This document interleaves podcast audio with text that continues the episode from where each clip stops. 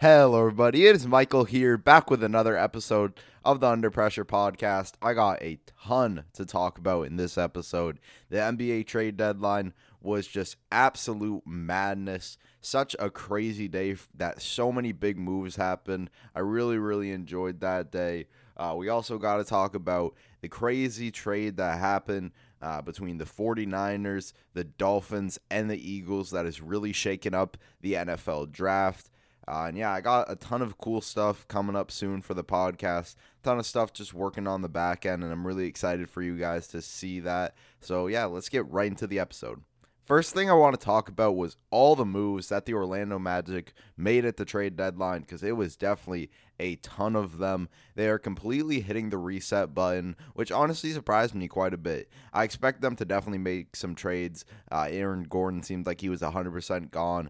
I thought it made sense for them to get rid of the expiring contract in Evan Fournier. I even thought they were going to trade Terrence Ross too, but I was super surprised when they traded Nikola Vucevic. But honestly, I like that they're doing this. It's just a complete reset and gets them out of the situation that they've been in for a while, which is being a decent team, but nothing great. And obviously, they haven't been good this year due to mainly injuries. But I like that they're finally committing to a direction, which is clearly a youth movement uh, where they're getting a ton of young talent and just seeing who's going to be there for the long haul. And I'm a big, big fan of that. Uh, the trade that they made with the Chicago Bulls was Nikola Vucevic and Al-Farouq Aminu for Wendell Carter Jr., Otto Porter Jr., a 2021 first round pick, top four protected, and a 2023 first round pick as well.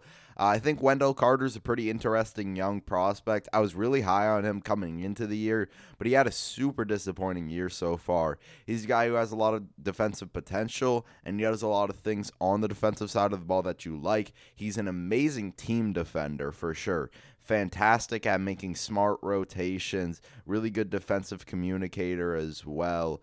And you really like that. You love the IQ on the defensive side of the ball. You love the effort that he put in, uh, puts in. But the one thing that really hurts him on defense is his lack of size. Uh, he just isn't very tall, and he doesn't really have like that strength to make up for it. So it just really hurts what he uh, is supposed to be on the defensive side of the ball. Everybody was comparing him to like Al Horford coming into the draft, but he's pretty significantly shorter than Al Horford. I I feel like a while ago he said he was like six seven and a half without shoes and that's just going to be a big struggle when you're guarding a guy like Joel Embiid, and that's why we've saw so many centers consistently go off against the Bulls. So that's something he definitely needs to figure out. Uh, but I do still like his potential on defense. I really like his ability to play make on the offensive side of the ball. Again, he's a super high IQ player as a whole, which you definitely really like. He's uh, just really, really smart, and that's uh, probably one of his biggest uh, attributes. He's also shown the ability to hit jumpers occasionally, uh, which in the modern NBA you always like to see. And now that he's like has a lot less pressure under him, especially for this uh, last half of the year where they're just going to be probably just giving the young guys a ton of minutes. Terrence Ross is going to be averaging like 30. Uh, it's going to be a time where he can uh, just figure out who he is as a player and experiment a bit. You know, he could take threes. He could uh, take mid ranges out of the pick and pop, and no one's going to get mad at him or say it's a bad shot or anything or wasted possessions just because the Magic are going to struggle. So I do think this is a big opportunity to see how good Wendell Carter Jr. is, and because he'll be getting less uh, minutes than Vucevic, I think it's also a big opportunity to see whatever Mo Bamba is. Mo Bamba was someone who I really liked coming out of the draft, but I knew he had pretty high bust potential, and that's what he's lived up to so far. He just hasn't been that good at all, but he also really hasn't played because Vucevic has been so good. Uh, so I just want to see what they have in Mo Bamba. The idea of Mo Bamba is a very, very good player. Uh, but when you just have never actually seen him on the court, it's impossible to judge uh, what he is because he's on the court, but it's such limited amounts uh, that even when he's having a good moment, you know he's going to be taken out in a couple minutes uh, because Vucevic has uh, been playing so fantastic for them. So I'm excited to see what we uh, get out of the young centers uh, on Orlando for sure. And I do think if Wendell Carter can hit his potential, especially on defense, that makes a really nice front court with Jonathan Isaac. You also get Otto Porter Jr., who I think is a nice buyout candidate. I would have loved to see them try and maybe throw him to a third team, but his contract makes that uh, really hard because his contract is so big. So if they can just buy him out and he can go to a contender, I think that's good for them. And it was good salary filler. This 2021 first, even though I do think the Bulls are a playoff team now, I still think it's going to be a pretty solid pick because they would be on the lower end of playoff teams. I I would expect for it to be around the 15th pick, and in such a good draft, that still should be a pretty good pick. And if you develop uh, whatever person you draft uh, correctly, I think they could be a big part of your team going forward. If you could get uh, a pretty good score or some type of three to put on your team, I think that would be really nice. Uh, and overall, I'm a pretty big fan of this move for the Magic. I think it's a pretty solid one. It honestly just all depends on what they do with the two first round picks they got and how well Wendell Carter Jr. does develop. Uh, I wish they could have got maybe a little bit more for Vucevic, but if it wasn't there, this is still a pretty damn good trade, and I still like it. Uh, and then they also made a trade with Evan Fournier, where uh, they got Jeff Teague, who was released, a 2025 second round pick, a 2027 second round pick, and the $17.5 million trade exception that the Boston Celtics have. And the Celtics obviously get Evan Fournier. And even though uh, Evan Fournier was on an expiring contract, I just find it hard to believe that they couldn't get something more for a good player. He's a guy who is a very, very good scorer, shoots the ball well, and again, he's on an expiring contract, so his value was always going to be lower. And I wish you would have just traded him like a year before. Uh, but I just again find it hard be- to believe that you couldn't have at least gotten some like young player, even if they're not maybe the greatest young player. Uh, I just wish even if the Celtics threw like Carson Edwards in there. Uh, Carson Edwards has been really bad, but it's just something at least. I don't love this trade because the Celtics are going to be really good uh, for the most part. You'd at least expect. So those second round picks, it's not like you're getting a second round pick from uh, a team that's going to be bad, and then that pick will be high. The the Celtics should be pretty good in those years, so it'll be pretty low. And I just wish they got more out of Evan Fournier. But it's again one of those things where like if nothing else was there, then it kind of is what it is. But you would have just wished they traded him a bit earlier. And then the last big trade that they made was uh, the, the, Nuggets getting Aaron Gordon and Gary Clark for Gary Harris, RJ Hampton, at a 2025 first round pick. And I'm a pretty big fan of this move for the Magic. It's not my favorite move by any means. Uh, and I wish they would have done the move with the Celtics. Uh, if it got them someone like Aaron Nesmith, just because I think he fits what they need a bit more, and I think he uh, does have pretty good potential. Uh, but I do still like what they got, and I still think it's a pretty solid uh, move for them as they get RJ Hampton, who's definitely shown uh, quite a bit of potential. My one thing is, is like if Markelle Fultz, uh, uh, RJ Hampton, and Cole Anthony all pan out and are all good, which I think is a pretty good chance of happening that it definitely just creates a bit of a logjam at that guard position. Uh, but when you're a rebuilding team, I never think you should draft for fit or trade for fit. I think you should just trade for the best player possible and then kind of just decide uh, what you're doing from there. You get Gary Harris, who's been pretty bad these past couple years, has dealt with a lot of injuries. Uh, so he it really isn't going to be much much for them. I would hope that they could maybe try and flip him for something uh, in the future. I don't really know. Uh, maybe they can boost his value in the short time he's going to be here and then maybe move him in the offseason, but he isn't really much. And then you get a 2025 first, which obviously that's a while until you get that pick, so you don't know what the Nuggets are going to be. And I have no clue what the 2025 uh, class is looking like, but hopefully by then you can be a a pretty competent team. So maybe you can draft a player to be just a development guy, or you could trade that pick in the future. I think it's a solid move. You get a nice young prospect in RJ Hampton, you get a first. I wish they maybe got a little bit more out of it, but I think it's far from an awful trade. And again, I just like the direction they're going in. I like that they're really committing to the fact that they are going to be a bad team. So they're going all in on picks and young players. Uh, and it's all about their development staff developing these guys right.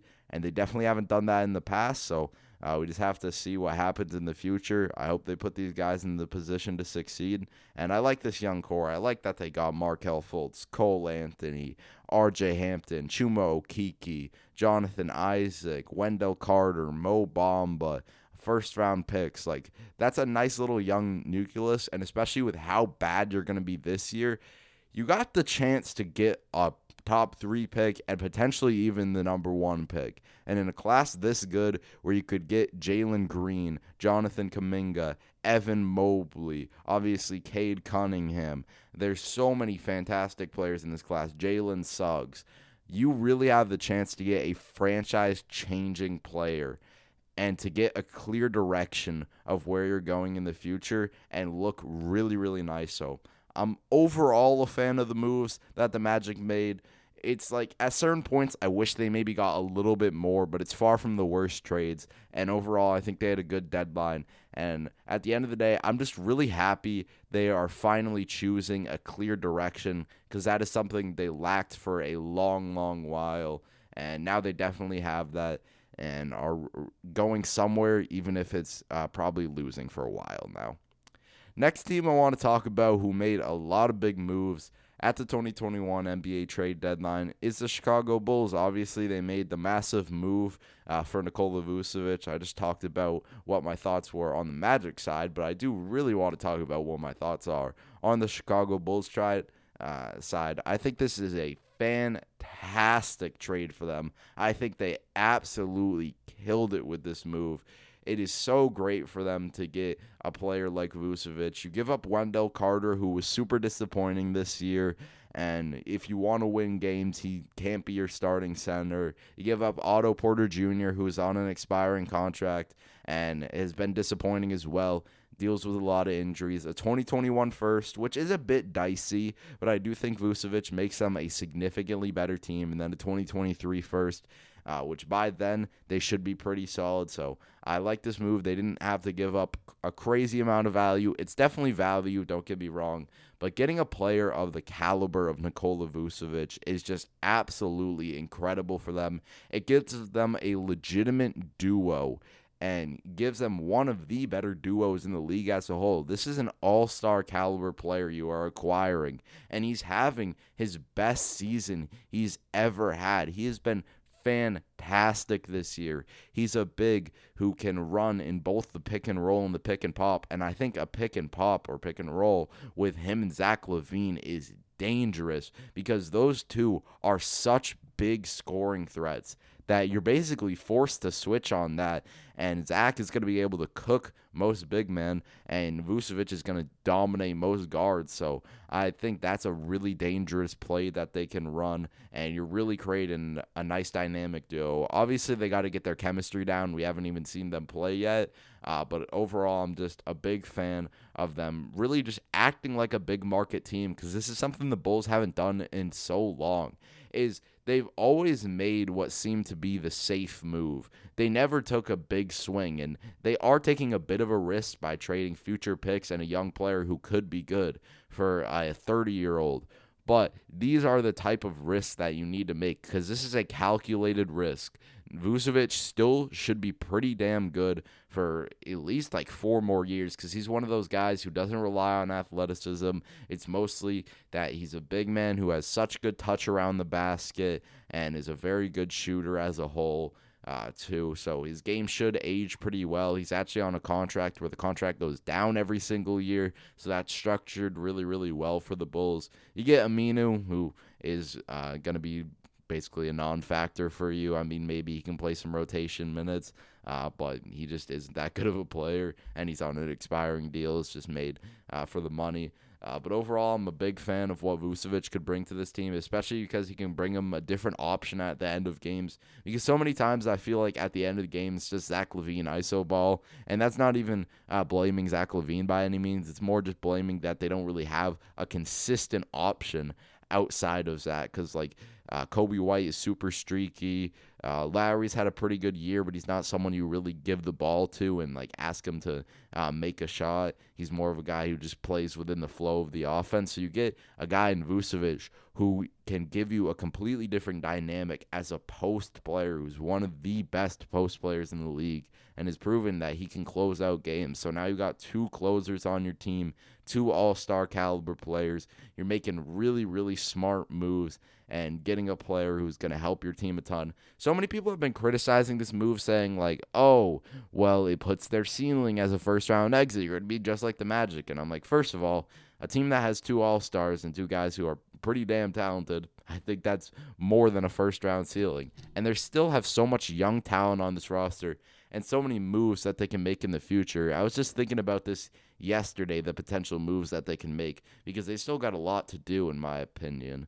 And I just think the future is super bright. They also made another move, which I think was super interesting, where they were able to get Daniel Theis to be a backup center, which, as a Celtics fan, while Daniel Theis probably shouldn't be a starter if you really want to win a championship, as a backup, Daniel Theis is going to be excellent for them good defender, catches lobs well, can shoot it occasionally. That's a fantastic move for them. They also got Troy Brown Jr., who I think is a nice young prospect. Has struggled this year for sure, but I really like Troy Brown, especially I like his potential to be a point forward type of player. That's what he kind of came into the league as. He's also a pretty good defender. Just really needs to figure out the shooting, which is obviously a struggle. Uh, but I still think that's a really nice move as well. They got rid of Chandler Hutchison, who I do like his potential and think he could be solid. And they got rid of Daniel Gafford, who's kind of just uh, a run, jump, and dunk uh, type of center. So he's not bad by any means, but he's a player who I just don't think is like super important uh, to the team that much. And now they just got uh, a clear direction and a pretty nice team. They also got Javonte Green, who could, I guess, be a solid energy guy. Uh, he's exciting to watch as far as he's got some cool dunks, uh, but he's not really that good of a player. Uh, but as a whole, I think they made some uh, really good moves. Uh, but I do definitely still have questions about this team for sure. And it mostly comes from Lauri Markkanen, who I think is in one of the more interesting situations uh, as a whole, just because he's one of those players who is in kind of a weird spot with where the NBA has gone to, where he's a stretch big, which every team wants, and that's the ideal type of big man to be. But he's in a weird way a stretch big who isn't really quick enough to play uh, forward because he's not going to guard the forward super well, especially just with the, with the way athleticism is going in the NBA. There's so many quick and athletic forwards. Say if you were playing a team like the Boston Celtics and you got Jayson Tatum and Jaylen Brown on the wing, he's going to be kind of screwed because he also can't really guard the center position that well because he doesn't have the strength and just the interior presence but he is super talented. He has shot the ball the best he ever has this year, and he's been really good on offense this year. So I think another team is going to want him, and he's going to be a restricted free agent. So the thing I hope the Bulls can do, and I'm not going to say who they should trade for, because I don't I don't have a clue to be honest. But I think some sort of Lauri Markkanen sign and trade in the offseason would be a super interesting idea. I mean, maybe if the Pelicans wanted Lauri and say like they're kind of just going all in on offense, uh, they're going for a shooter alongside Zion. You could maybe make a swap with Lonzo Ball. I think that could definitely be interesting. I again, I don't really have a super good idea of uh, a sign and trade, but I think that would be a fascinating idea. Is just to sign and trade Lauri Markkanen and then make Patrick Williams your four going forward because I love Patrick Williams. I am absolutely in love with his game so, so much. He's been really solid this year. He's just one of the more consistent rookies already. While he hasn't had like a ton of big moments, he's played some good defense on really good players and he's had some solid scoring nights. It's just the level of consistency out of a out of a guy who's as young as him, youngest born um, youngest American born player coming into this draft class and he's already shown such a good level of consistency and just maturity uh, physically and mentally as well. Like he's never scared going against the best wings, especially on defense. And then he's already a guy who is built like a five year NBA vet. He's super strong and he could probably even put on more muscle, which is terrifying. He's shown the ability to, you know, create his own shot a little bit. It's mostly just simple uh, one dribble, pull up jumper. Uh, he's sh- uh, shot the ball well on catch and shoots this year. He cuts to the basket well, pretty good finisher. and is overall just a really solid, impactful player, rebounds well. And I think he's the perfect fit alongside Vucevic. He kind of just reminds me of like a mini Kawhi Leonard in a way, where Kawhi started in the league as a defensive guy who could just very occasionally create a shot, but it was mostly just catch and shoots, easy finishes at the basket. And then he slowly developed into hitting the uh, one dribble pull up jumper. And then he would maybe do uh, a step back or he would do a post fadeaway. And I think uh, that Patrick Williams has already shown like the framework to have that ability. And I think he's going to be very, very nice in the future. And I think that could be a potential big three. I think Patrick Williams is going to be an all star caliber player in this league. And I honestly wouldn't be surprised if it's by like his third year. I just really believe in this dude. And I think that was uh, such a good pick, even though it was criticized by a ton of people, me, uh, me included. But that was a fantastic pick, and it's shown to be that. Uh, and I also do think Coby White is a player that I would trade from this team.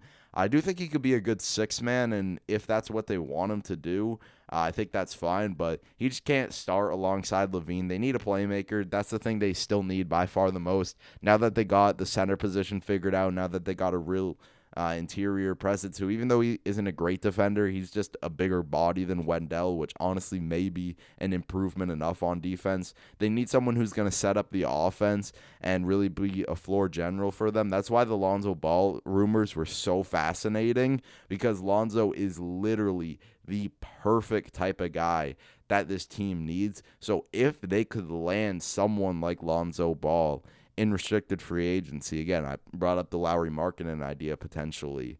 I think that would be absolutely fantastic and would make this Bulls team like a top five team in the Eastern Conference if they could do something like that. I just believe in Zach LaVine, Patrick Williams, and uh, Obviously, Nikola Vucevic so much. I think Thaddeus Young has been fantastic for them off the bench this year. Garrett Temple's been really solid off the bench too. Thomas Satoransky's a nice vet. Like they got good vets off the bench.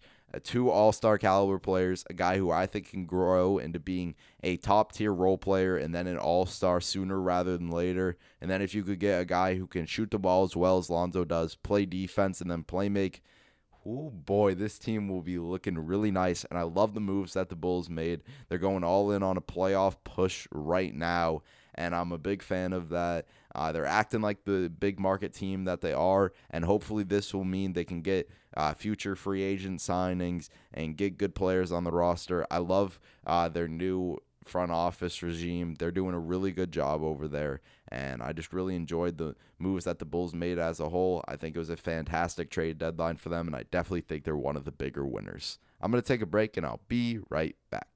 Okay, I'm back to talk about all the moves that the Boston Celtics made at the 2021 NBA trade deadline. I'm a huge Celtics fan, and a Celtics fan uh, ever since I've started watching basketball. And this was definitely a big moment for us to see what trades we made. We had a ton of flexibility with the trade exception, and I do have a bit of mixed feelings uh, at, on our trade deadline as a whole, but I do think we did a pretty solid job, and I think it was a pretty decent uh, deadline as a whole for us. I love the Evan Fournier move. We only had to trade two second round picks. It obviously sucked that we had to include the trade exception in there.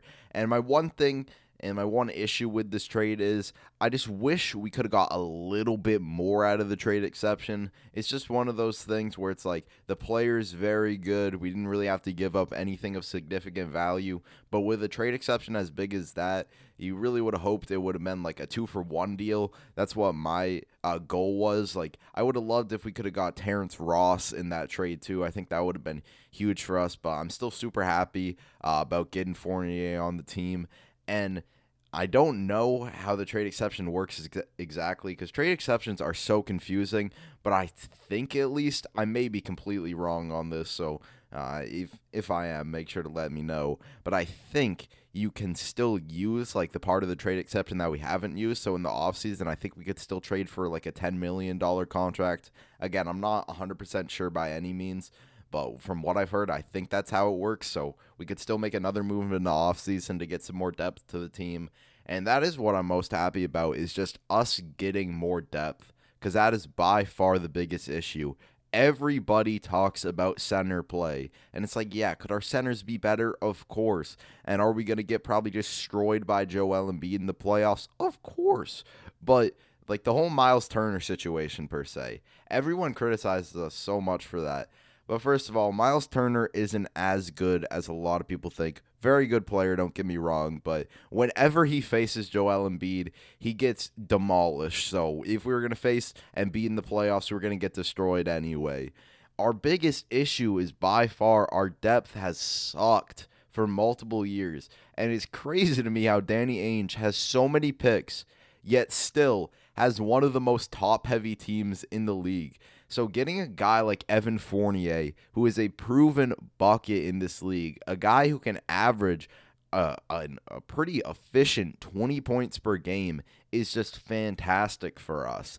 I absolutely love us getting a player like Fournier. And this isn't a one for one comparison by any means. They're very different players but he is going to kind of play the Gordon Hayward type of role where he's going to be that fourth scoring option on some nights the third option and he's just going to be a pretty reliable and consistent scorer for us which is super big. I'm going to be so happy to have uh, Jayson Tatum have another actual NBA player to kick it in the corner to because there's so many times where we have just non-shooters out there and they hurt the spacing so much and hurt how good our offense can be. So that's definitely just massive for us to get a guy like Fournier, especially when uh, Kemba Walker is going to be out due uh, to rest. That's going to be huge to have another guy who can create his own shot, who can get buckets. He can play in a multi uh, multiple roles. He could play as like a six man type of role off the bench. He could play alongside Kemba. He could play alongside Smart. Uh, he could play as like the second option when Kemba's out and maybe we only have one of the Jays in. I just think he could do a bunch of different stuff for us, but the main things he's going to do is uh, take shots, uh, catch and shoots uh, in the wing and in the corner, and then create his own shot occasionally and just give the Celtics another dynamic, give them another option, and give them some more consistency. Uh, I really like us giving Evan Fournier, and I think he's going to be really impactful for the team. Uh, we're playing OKC tonight, I'm pretty sure. So that'll definitely be uh, big to see how Fournier does for us in that game. Uh, but I just think he's a really good fit for the team as a whole. It allows Marcus Smart to play off the bench, which I think is Smart's best role. As much as I love Smart, I just think he's uh, works really well as a six man just because that allows him to kind of run the offense off the bench, uh, be the playmaker, and set everybody up. And obviously, we're still going to have one of the Jays in the game. So I think this is just a really nice trade for the Celtics, even though maybe you would want to get a little more out of the trade exception.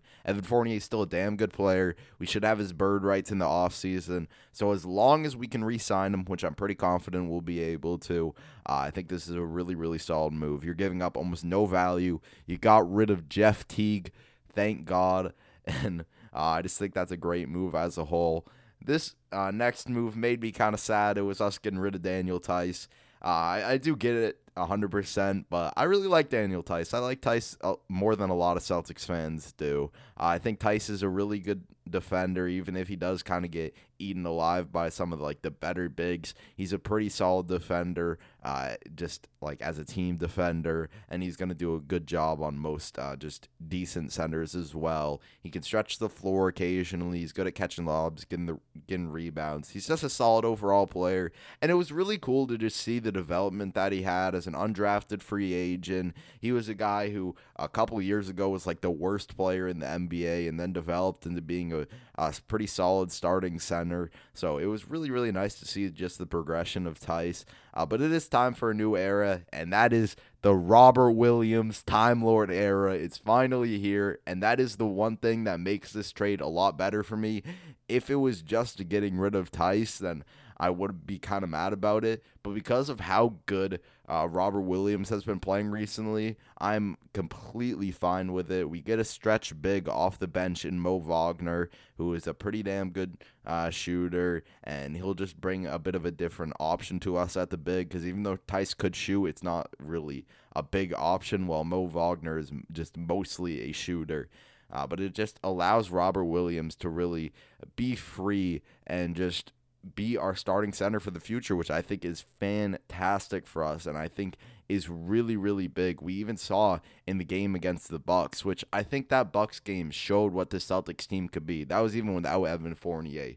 But that Bucks game showed what we all know the Celtics have the capability to do, and it really just gave me a lot of hope and I really hope that could be a good thing of uh, a good sign of things to come because Tatum was the star player that we all know he can be and was fantastic that game. Smart had a very very solid game doing his hustle stuff, playmaking, and then shot the ball well. Kemba didn't really need to do anything special and was just pretty average that game, but as long as he's not hurting us, uh, it's fine. Uh, Jaylen also had a pretty average game, but Jaylen's average games are pretty great games because he's been so fantastic this year. And Robert Williams showed off the versatility that he has. He had a near five by five game in his first game as a starter. This dude is just special at the end of the day. I really like his ability to play make, and that's something that we didn't really see in his first couple years of being in Boston, but has really been unlocked this year. He's shown some really impressive vision, and that's been fantastic to see. Uh, he's also a guy who's so athletic, and I think he's going to get so many easy assists off handoff plays because he can be one of the best uh, guys to run handoff plays with in the league, to be honest, because of how athletic he is and how good he is at catching lobs. Because if you think of a handoff where you got Jayson Tatum uh, running some off ball action, gets the handoff, Robert Williams sets a screen, you're in a tough position because you're going to have to commit to Jayson Tatum, who is such a fantastic scorer as a whole, because he'll maybe go in the short corner, get a nice little fadeaway, which he's fantastic at, or he'll just attack the basket. And then if the defense does collapse on him, can kick it to a shooter like Evan Fournier, or he can lob it up top to Robert Williams, who catches basically everything, I swear. Like, he's just special at the end of the day. He's a guy who still has issues on defense where he jumps sometimes when you wouldn't want him, uh, but he can make a bunch of big plays. He's got really good hands, great shot blocker, forces a ton of turnovers, and I just like the up tempo style of basketball that he can play because he is uh, smaller like Daniel Theis, but he's way more athletic than Theis. Theis is pretty underrated athletically, but Robert Williams is a whole nother level of athleticism. And it really just allows us to run the floor, get a ton of fast break opportunities, and I think he's just really going to thrive in that. Uh, there's obviously the hip injury, which you have to monitor and you have to worry about. Uh, but I think Robert Williams is going to be a huge part of the Celtics potentially having a good second half to the year. And the Theis trade really just uh, frees him up being the center of the future and uh, I think I'm really, really excited for that. And I'm just excited to continue to see his growth. I hope he can just stay healthy because if he can, he's going to be a fantastic player in this league. And he's already proven uh, the versatility to just do a bunch of different things. And he's really grown a lot this year. And that pick is just looking really, really good. So uh, I'm overall a fan of the Celtics trade deadline. I do hope as long as we can use the rest of the trade exception in the offseason, we do because we're still far from a perfect team. I still want us to get more depth. Like the depth is better now, but it's still not as great as you'd want it to be. Uh, but it's a start at least, and hopefully the Cel- uh, the Celtics game against the Bucks is the start of something because that was the team we all knew they could be. They were moving the ball, uh, playing team offense. Tatum was being the superstar caliber player that we know he can be, and they were all committing on defense, playing hard, and just had a fantastic game as a whole. And now with Evan Fournier being another guy who can score, another guy who could shoot, and with the emergence of Robert Williams with those minutes freed up, I do think the Celtics can have a good second half of the year. Still don't think they're contenders or anything, uh, but this is definitely a step. We just got to re-sign uh, Evan Fournier and hope Robert Williams plays well. Overall, I think it was a solid deadline for the Celtics, even if you may have wanted them to do a bit more. Next team I want to talk about at the 2021 NBA trade deadline is definitely one of the biggest winners of it, and it has to be the Miami Heat. This was a fantastic deadline for them as they were able to get a lot without having to give up almost anything. Very, very impressive stuff by Pat Riley. He just does it yet again. And I think this Heat team is super dangerous in the playoffs. Uh, I don't think they're a team that I'm going to predict to like win a championship or even go to the finals or maybe even the conference finals, but they're going to give whatever team they face in the first and second round, a really, really tough matchup, and they're going to make things super hard. Uh, they acquired Victor Oladipo, which I think is a fantastic move for them because literally, no matter what you think of Victor Oladipo, he's better than Avery Bradley and Kelly Olynyk. Uh, and that is just such a great idea uh, for them to get a player like Oladipo who wants to be with the Heat. He's made that pretty damn clear without directly saying it. It's a big market. They are going to have the cap flexibility to re sign him. Uh, he'll again, he'll actually want to be there, so he should want to re-sign too. And he is a player who's so talented and has had some really good moments this year. It's been super up and down. Uh, he's been kind of just like there a lot of times in Houston, but recently he's been playing like an all star caliber player. And I just think he's one of those guys who fits so well into the Heat culture and then gives them another dynamic that they really need, which is just another guy who can be, hopefully at least, a pretty consistent scoring option outside of Jimmy Butler. Because as much as I like Tyler Herro, I'm a big fan of Tyler Herro. He's been underwhelming this year. He's had good moments and he's definitely grown as a player, but his three point shooting has been massively disappointing. Uh, and that's something he's got to get better at. He's only shot about 31% from three this year. And for a guy who is as good of a shooter as we all know Tyler Herro should be, at least, uh, that is unacceptable. So getting a good vet in Victor Oladipo, who's also a million times better on the defensive side of the ball, uh, is huge for them. I think he's going to make a big, big impact on this team. And when you look at a big three potentially of what Victor Oladipo can be, which I don't even think needs to be like most improved player Victor Oladipo, because most improved player Victor Oladipo was an All NBA caliber player. He was averaging like 25 five and five. Like he was fantastic that year. But all I think Victor Oladipo needs to be is a consistent 18 point scorer on good efficiency and who plays good defense. And then when you look at a big three of him, Jimmy Butler, Bam Adebayo, and then you got role players like a Goran Dragic, like a Duncan Robinson, who's going to be a sniper, Tyler Herro, uh, potentially coming off the bench and playing a six man type of role. You got Kendrick Nunn, who can also be a bucket off the bench. You traded for Nemanja Bjelica as well, who's going to be a really good stretch for. You got Trevor Ariza, who can be a just decent wing off the bench. You got Andre Iguodala, Precious Achiuwa, who's going to be an energy guy off the bench. That is a really really nice team and is just super well rounded, especially when you cap it off with one of the best coaches in the NBA and Erik Spoelstra. I just think that's such a great move as a whole. And again, you are going to need to re-sign him, and hopefully he doesn't want crazy money. But in a big market where he's going to get more attention towards him, where he's also going to be winning games, uh, I think he'll be willing to not uh, get as much money as he was previously maybe expecting because this will be more of an opportunity for uh, brand deals. And again, he's just in a place where he wants to be, which is so, so important uh, because he clearly didn't want to be in Houston. Uh, and there's a reason it was basically known by everyone he was going to get traded. I was shocked that he didn't get traded till the last minute uh, possible. But I also think this is fantastic on the Heat side for another reason, and it's the fact that they knew the situation at hand. They knew that Victor Oladipo was desperate to get out of Houston, and they were desperate to get rid of him, so they would not budge on trading valuable assets. They waited till the last minute possible, where the uh, Houston Rockets were literally forced to trade Victor Oladipo for almost nothing, which is just a genius move by Pat Riley because he knew his situation. He knew the leverage that he had in that situation. So he waited to the last possible minute and only had to give up Avery Bradley, who's barely even played for them this year due to some injuries and isn't that great anyway. I like that pickup when they made it, but it wasn't going to be super impactful uh, no matter what. And then Kelly Olynyk, who you got a basically better version of Kelly Olynyk in Nemanja Bjelica on your team right now. I think this makes the Heat just one of the most dangerous teams in the NBA as a whole and just makes them a whole lot better. And I'm really, really excited that they made this move because it's a move that people always wanted them to make. It was just such a clear fit with Victor Oladipo there. I mean, those Victor Oladipo uh, he jersey swaps have been out there for forever because we all knew they had cap sp- space in the offseason. And when, like, Giannis signed his Supermax extension, it just made all the sense in the world for them to get someone who isn't a max caliber player,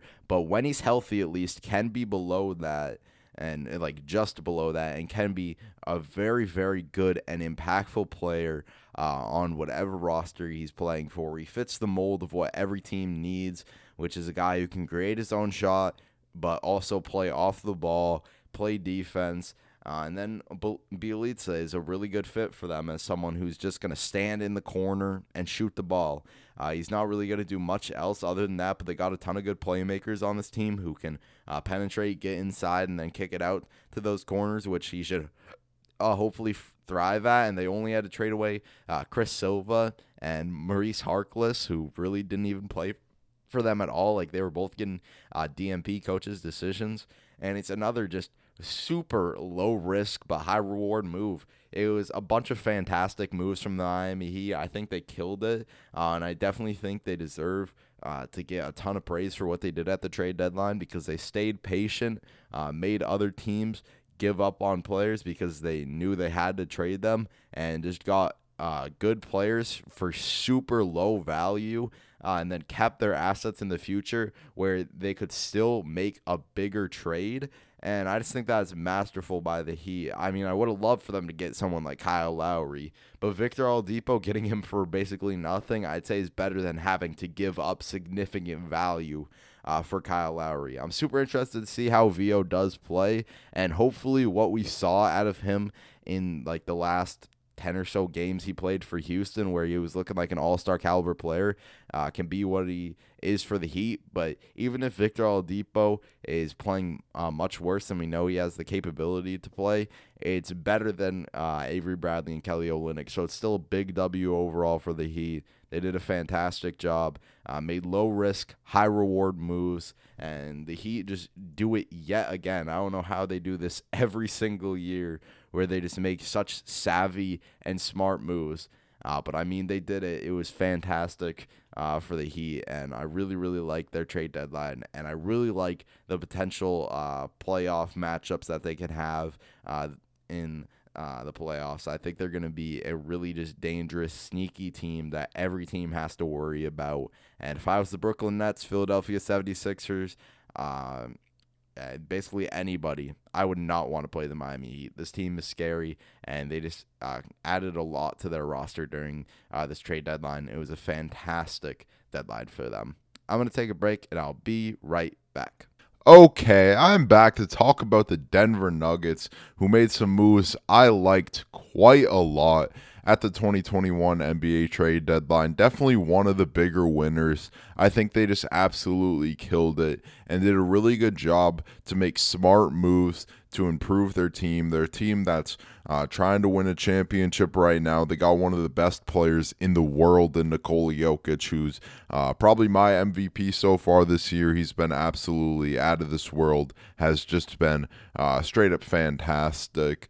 And they also have Jamal Murray, who's had a pretty good year, especially of late. He's been playing much better basketball. So it makes sense uh, for them to just go all in on this season and improve the roster, improve the issues that they had. And I feel like they did an amazing job of addressing those issues. First trade they made was to get JaVale McGee. They traded Isaiah Hartenstein and two uh, future protected second round picks, which shouldn't really turn into anything. JaVale McGee, fantastic pickup, a guy who can play a really solid backup center. He's obviously not going to be playing many minutes because of how good Jokic is and how many minutes he'll be playing, uh, but he can just play in a super small role, good locker room guy, and I think he's going to be really nice for the Nuggets.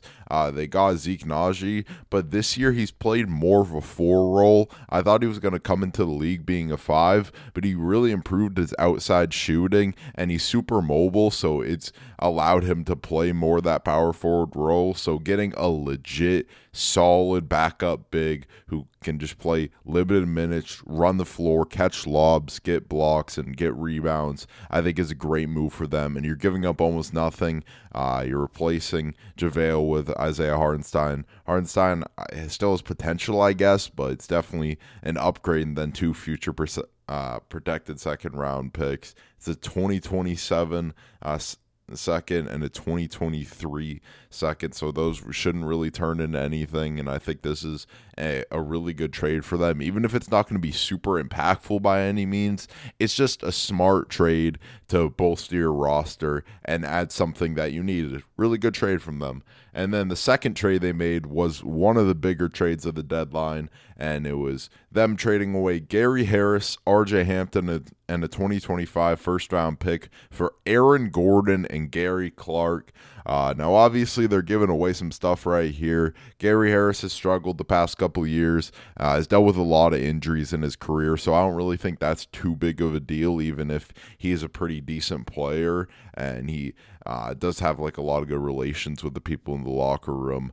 From all like the interviews I've watched and all the things that I've uh, heard them say they all seem to like Gary Harris quite a lot. They're giving away RJ Hampton, who does have quite a lot of potential. Nice young prospect uh, for the Magic to get. He had some really good moments for the Nuggets.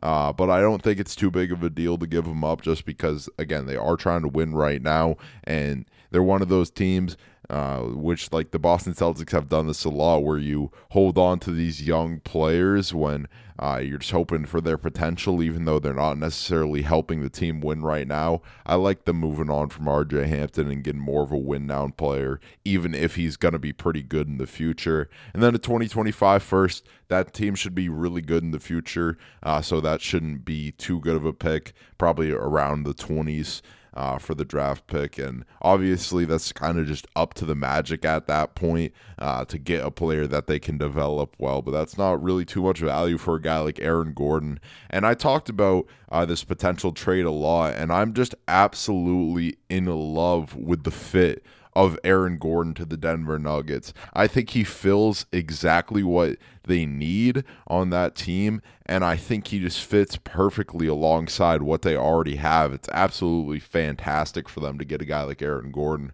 Because that's what I was talking about for a while, is that I wanted to see them use the bigger contract of Gary Harris and then one of their young assets to get a versatile defensive wing. And that is exactly what they did here. I think Aaron Gordon still has quite a lot of potential, even though he's not uh, super young anymore, but he's still not super old. And he was put in a really weird situation with the Magic where I feel like he was just asked to do a lot of stuff that wasn't really him. He was asked to play the three, which is not his position. Then he was asked to be like a shot creator for them at one point. But I think now in a newfound role in the Nuggets, he can be really damn good because they are going to know exactly how to use Aaron Gordon. I think he could play small ball five very occasionally, like when uh, either JaVale or Jokic are out of the game. I think that would be a cool role for him to just play in a super limited amount, but I think that could really unlock him.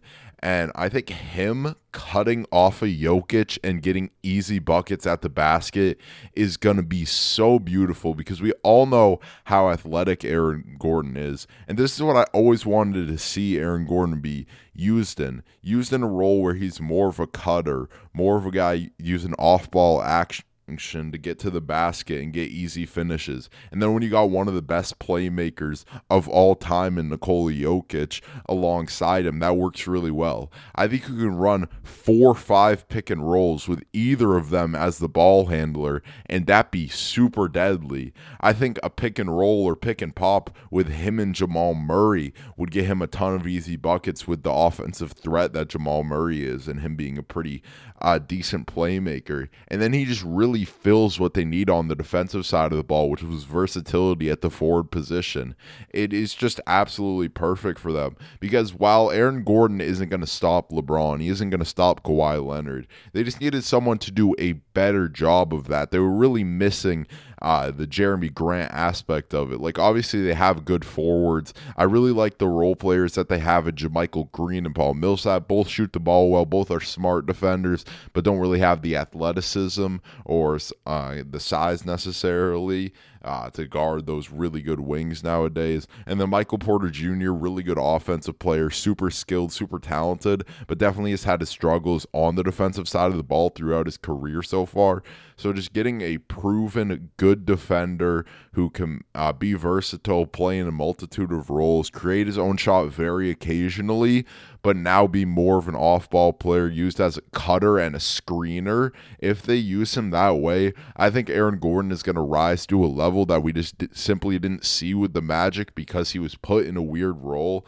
And I just think this is so helpful to the Nuggets potentially making uh, a deep playoff run because if you look at what they have now, if you look at a lineup of Jamal Murray, Will Barton, uh, Michael Porter Jr., Aaron Gordon, and Jokic. That is a really good offensive lineup with a bunch of guys who can do different things. Uh, the one through three, all of them can create their own shot, run pick and rolls, uh, but Michael Porter Jr. is also super good at moving off the ball. Will Barton can also play a spark plug role off the bench. And then Aaron Gordon can create his own shot occasionally, be used as a cutter and a screener. And then Jokic is the one that everything runs through. And then on defense, obviously, it's far from a great defensive lineup, but Jamal Murray's underrated on defense. He's a lot better than he used to be. Definitely puts in more effort. He's not top five in defensive player of the year like uh, the NBA had him listed as one week, but he is a guy who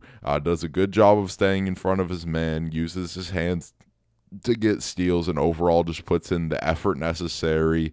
Uh, you got Will Barton, who's a decent defender. Jokic is underrated on defense too, with his quick hands and his ability to force turnovers. And then Aaron Gordon is a versatile guy who can guard uh, probably three positions, I would say, and uh, could just do a bunch of different things for them. He could be a help side uh, defender, but he can also be a guy who plays really good individual defense too. I think this is a fantastic move for them, and overall, they just killed it at the trade deadline. And with them already getting momentum, them just improving their roster even more gives me a lot of confidence in the Denver Nuggets, and especially with how wide open the West is due to the injuries that the Lakers are dealing with. I think a healthy Lakers team is going to beat every team in the West, but that's a big question mark at this point. So if the Lakers are not healthy, uh, I would definitely give the Nuggets a damn good shot of winning the West. There's great teams like the Jazz, like the Suns, the Clippers.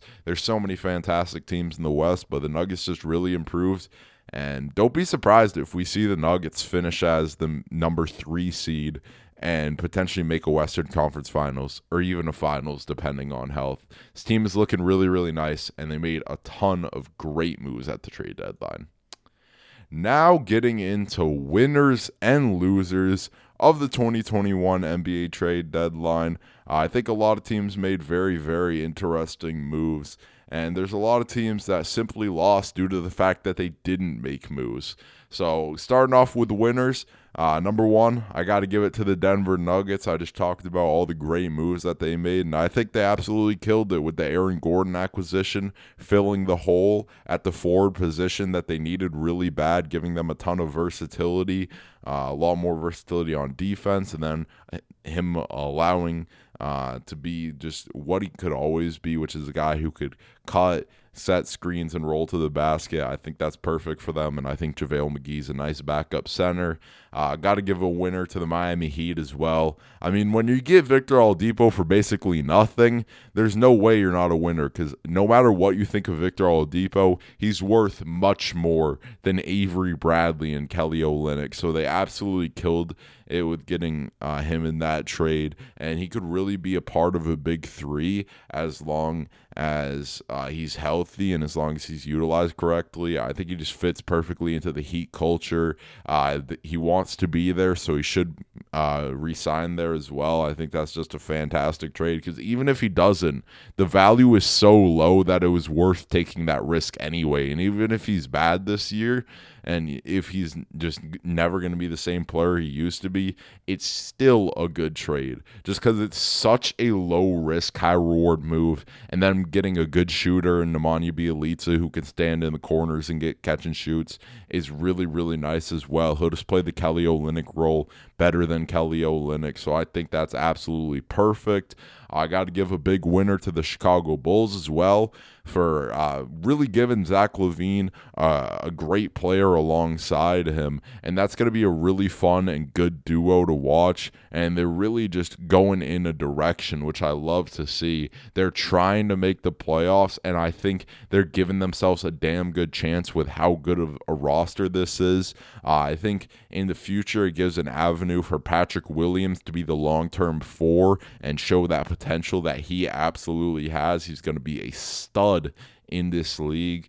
Uh, they already got good veterans on the roster who they should be able to hold on to for a couple more years. And I just think this is a really nice constructed roster. Solid head coach as well, and Billy Donovan, and they just uh, really did a great job of making good acquisitions and making really smart moves at the trade deadline this year.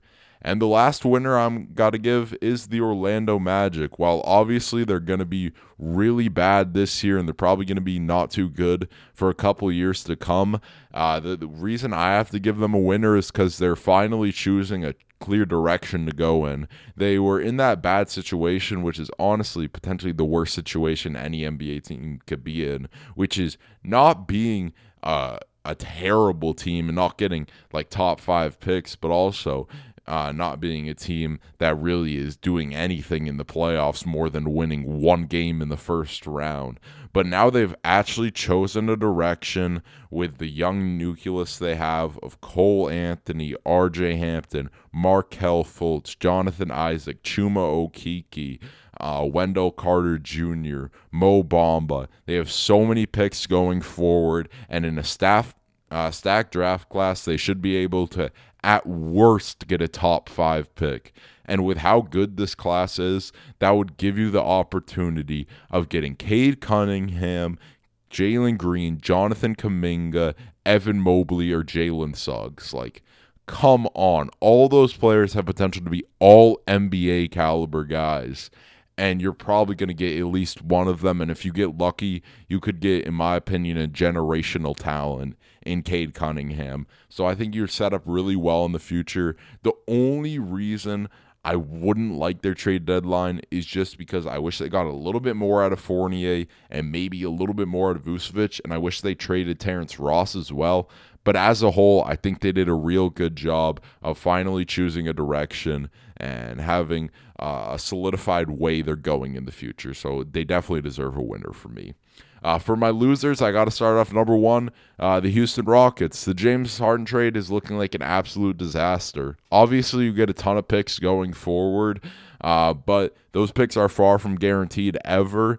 Uh, you got to develop the players right. You got to scout right. So even that is like it's obviously great to have a ton of picks going forward, uh, but it still isn't something that you're just going to be able to 100% uh, rely on and think that it's uh, just a guarantee that that those picks are going to be good. So the James Harden trade just looks so bad because now you literally didn't get any player who's really going to be on your roster going forward. Like you have young talent that I like. I love Christian Wood. I really like Kevin Porter Jr. I like Kenyon Martin Jr. as well. Uh, but with how good of a player James Harden is, he's proved on the Brooklyn Nets that James Harden might be the best player on the world right now. Like James Harden's been ridiculous ever since he's joined Brooklyn. The fact that you passed up on Caris LeVert and Jarrett Allen to get Victor Oladipo because you still wanted to win, and now you're probably the worst team in basketball. That is a terrible look, especially because you passed up on Ben Simmons as well. Like that trade is looking so so awful and the Victor Oladipo situation with you getting basically nothing for him is an absolute disaster and there's no other way around it. They're a massive loser at this uh, trade deadline. My next loser is the Dallas Mavericks. Now, they picked up JJ Redick, who I think is a decent pickup, and I don't think they're like massive losers or anything. But my one thing is, I really wish they used the James Johnson expiring in a better way. Uh, I really wish they could have got Evan Fournier because there was a rumor that they were going to trade, I think it was uh, James Johnson, uh, Wesley Iwundu, and then two second round picks for Evan Fournier. So I just, again, wish they used uh, that expiring contract in a better way because JJ Redick was about to get bought out. So it didn't really seem like too many teams were interested in him. He's been pretty bad this year. Uh, they also got Nicolo Melli, who I think is a fine pickup, but it's just like I wish they could have done more with a big expiring contract like that. And I wish they really would have just gone more uh, all in on this season. Uh, they're not going to be a championship team, basically, no matter what they did. But Luka's been so good this year. Jalen Brunson, uh, Kristaps been playing well recently.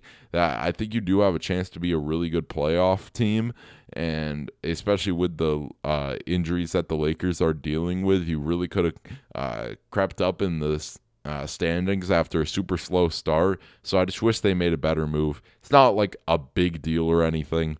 Uh, but I have to give them a slight loss on this. Uh, I also got to give a loss to the Pelicans just because they're keeping the same roster that just doesn't really make sense next to each other. I actually love that they're keeping Lonzo, and I really hope they keep him in restricted free agency. It's more for me just the fact that uh, they couldn't find any deal to try and get rid of uh, Eric Bledsoe or like Steven Adams, or the fact that they didn't just get any other shooters as well. Like, uh, you didn't even have to try and move one of the guys who were a bad fit on your team just because those guys really don't have much trade value. So it was going to be kind of difficult uh, regardless. But it just would have been nice if they could get a like solidified, just straight shooter because that was what JJ Redick was meant to be, but he struggled this year, and they just didn't do that. Again, it's not like the worst lost ever. You still got a super good young core but I'm just worried that they're going to mess up uh, another just good lump sum of young talent, which they've done in the past, because this team is way too talented to be uh, struggling like they are. So I got to give them a bit of a loss as well. The Warriors, uh, they're just uh, here because they didn't make any moves. And I feel like for them to make the playoff push that they're trying to this year, they needed to do something. It's not like they needed to get a star player or anything, uh, but Kelly Oubre was in so many rumors that I was. Uh, almost like guaranteeing that he was probably going to be gone. He's still on that team. He's been really good uh, ever since a super slow start. Uh, but it just seems like they were really just wanting to get rid of him. So it was surprising that they didn't. And then I just wanted to see them get some more depth. Uh, I really like the way Jordan Poole's been playing recently, but they still just don't have nearly enough depth, especially at the backup guard positions. So I would have just loved to see them make some sort of move. Again, they're not massive losers or anything. I don't think any team in specific, except for the Rockets, is like a ginormous loser. Uh, but I got to give them a slight loss. And then I got to give a loss to the Portland Trailblazers as well. And it's not necessarily because of the player they got. Norman Powell's really good. I've been campaigning for like two and a half years now that Norman Powell's the most underrated player uh, in the NBA. But my one thing is that I think Gary Trent isn't much worse than Norman Powell. And I think he's going to be better than him or at least as good as him in like a year or two. Uh, and then Norman Powell is going to be an unrestricted free agent. I think they should have uh, the bird rights on him, uh, but that doesn't mean he still just can't leave, which is definitely worrying, especially because they're probably going to get similar amounts of money. And Gary Trent is younger, almost as good as Norman Powell, even if he's not as good. They're about the same size.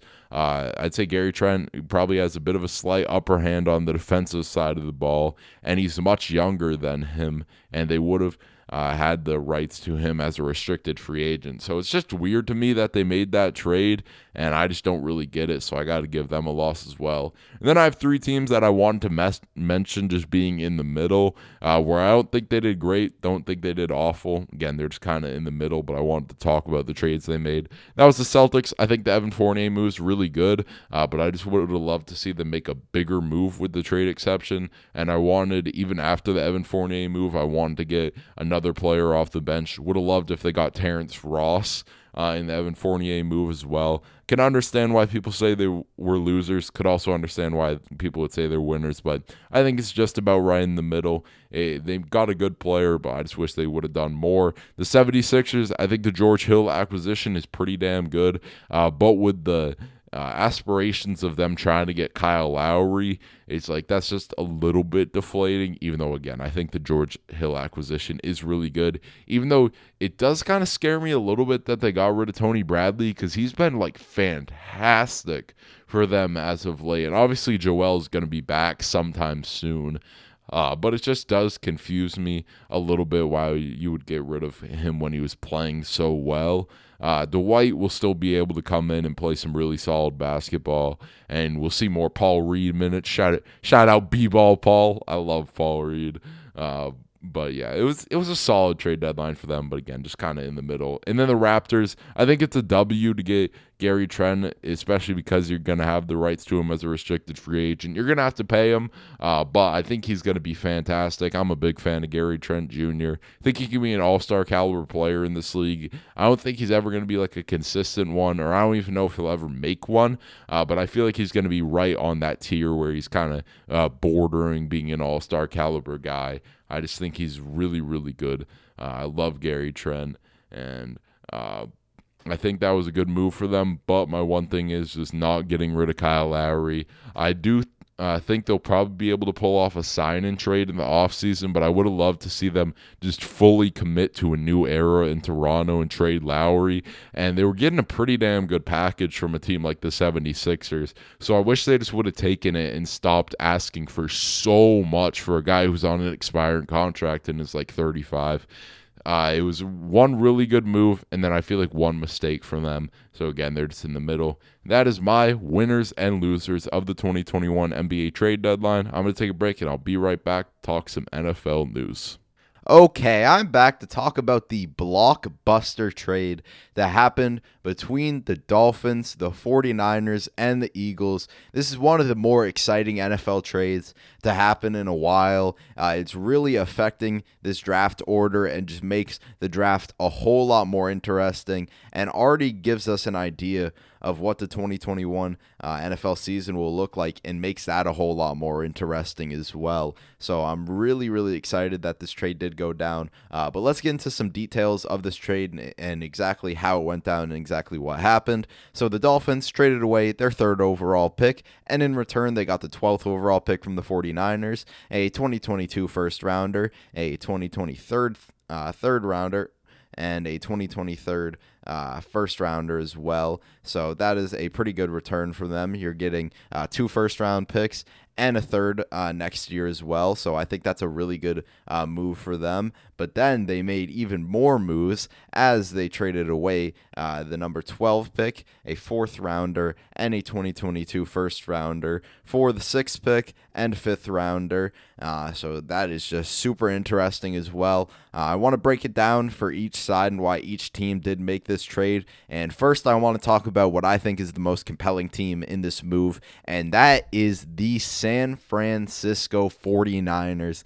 They are very clearly going all in and trying to win a Super Bowl next year. And before uh, the draft happens and before we really know exactly what every team is going to look like, they are my pick to win the Super Bowl next year. I think this team is incredibly talented, but they obviously dealt with so many injuries last year, and that is a big factor uh, for how well uh, they'll perform this year is just how healthy they can be because obviously they have so many good players on the team. Uh, but if they can't stay healthy, it doesn't really mean anything.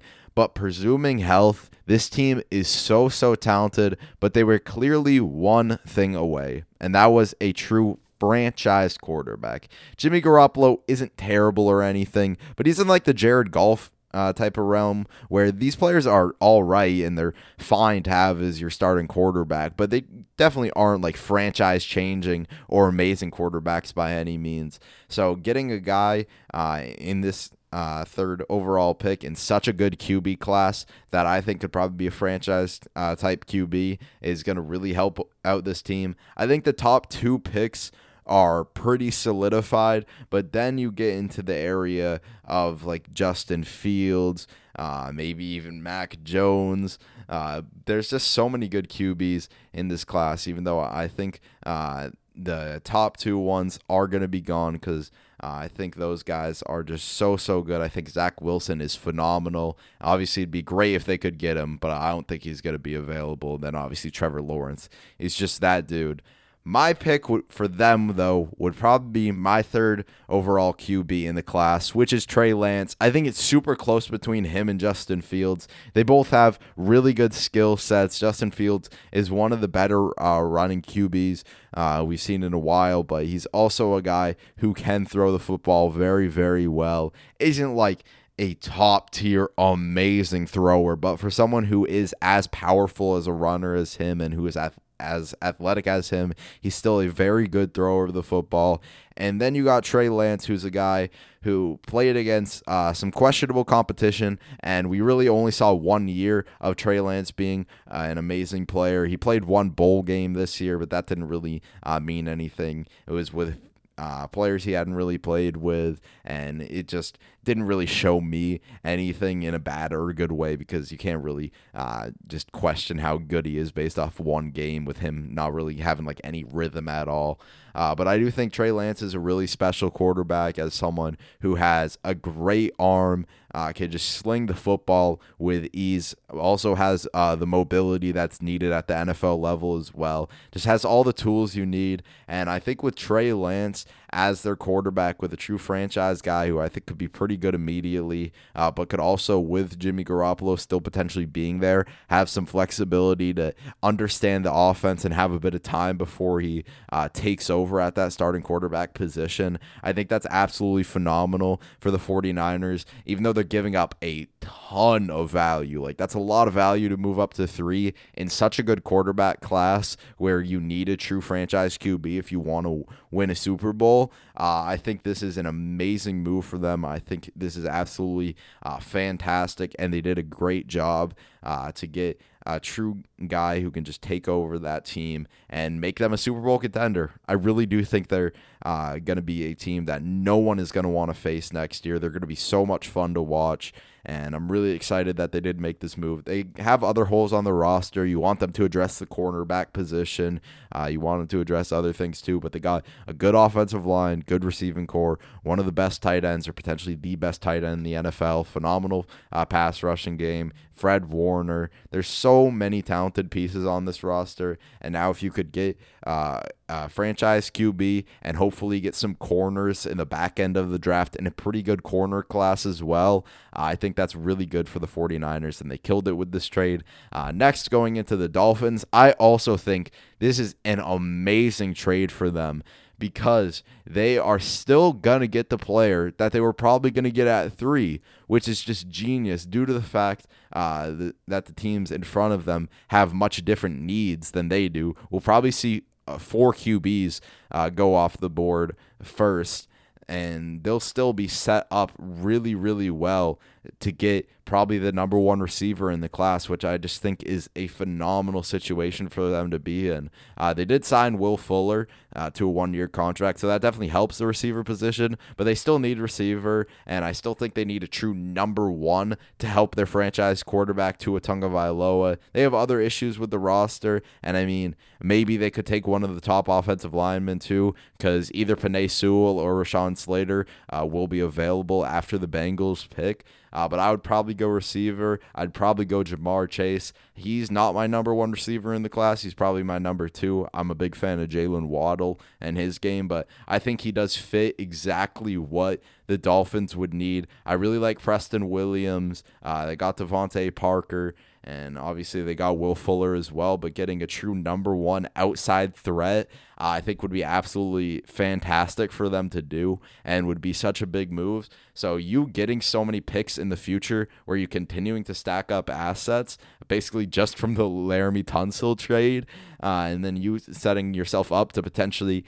if there's a really good player in next draft class, you could trade up. You could trade for a big star player. It's just a genius position they're putting themselves in as they have so many picks going forward, so many uh, young, good players on the team, such a good head coach, and you're still going to get the player you were probably going to get at third anyway. Love this move for the Dolphins. Just like the 49ers, they absolutely killed it and are putting themselves in a perfect position.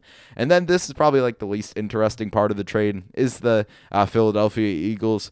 For me, I'd probably just try and take the best cornerback available, or if DeVonta Smith is available uh, at the 12th overall pick. Uh, I'm I still like this for the uh, for them for sure. You get a future pick next year, and they should probably be able to get a really good player with that. You also get uh, a fourth as well. You're trading back. You aren't gonna get like uh, one of the best receivers in the class outside of DeVonta Smith, who should probably still be there. He could get taken above there, but I think he could definitely be there. And you're probably not going to get Kyle Pitts, which I feel like a lot of Eagles fans were starting to fall in love with Kyle Pitts, and I am absolutely in love with Kyle Pitts too as a prospect. My favorite player in the draft, and there's honestly not really much competition. I love Kyle Pitts so much, but you're still going to be able to get a really good player at 12th, either one of the best corners or one of the better receivers, which are both positions of need for you, and then you get future picks as well. Don't really have any super strong opinions about this, uh, but I still think it's a good move for them. And if you could get a guy who could create consistent separation like DeVonta Smith, or get one of the best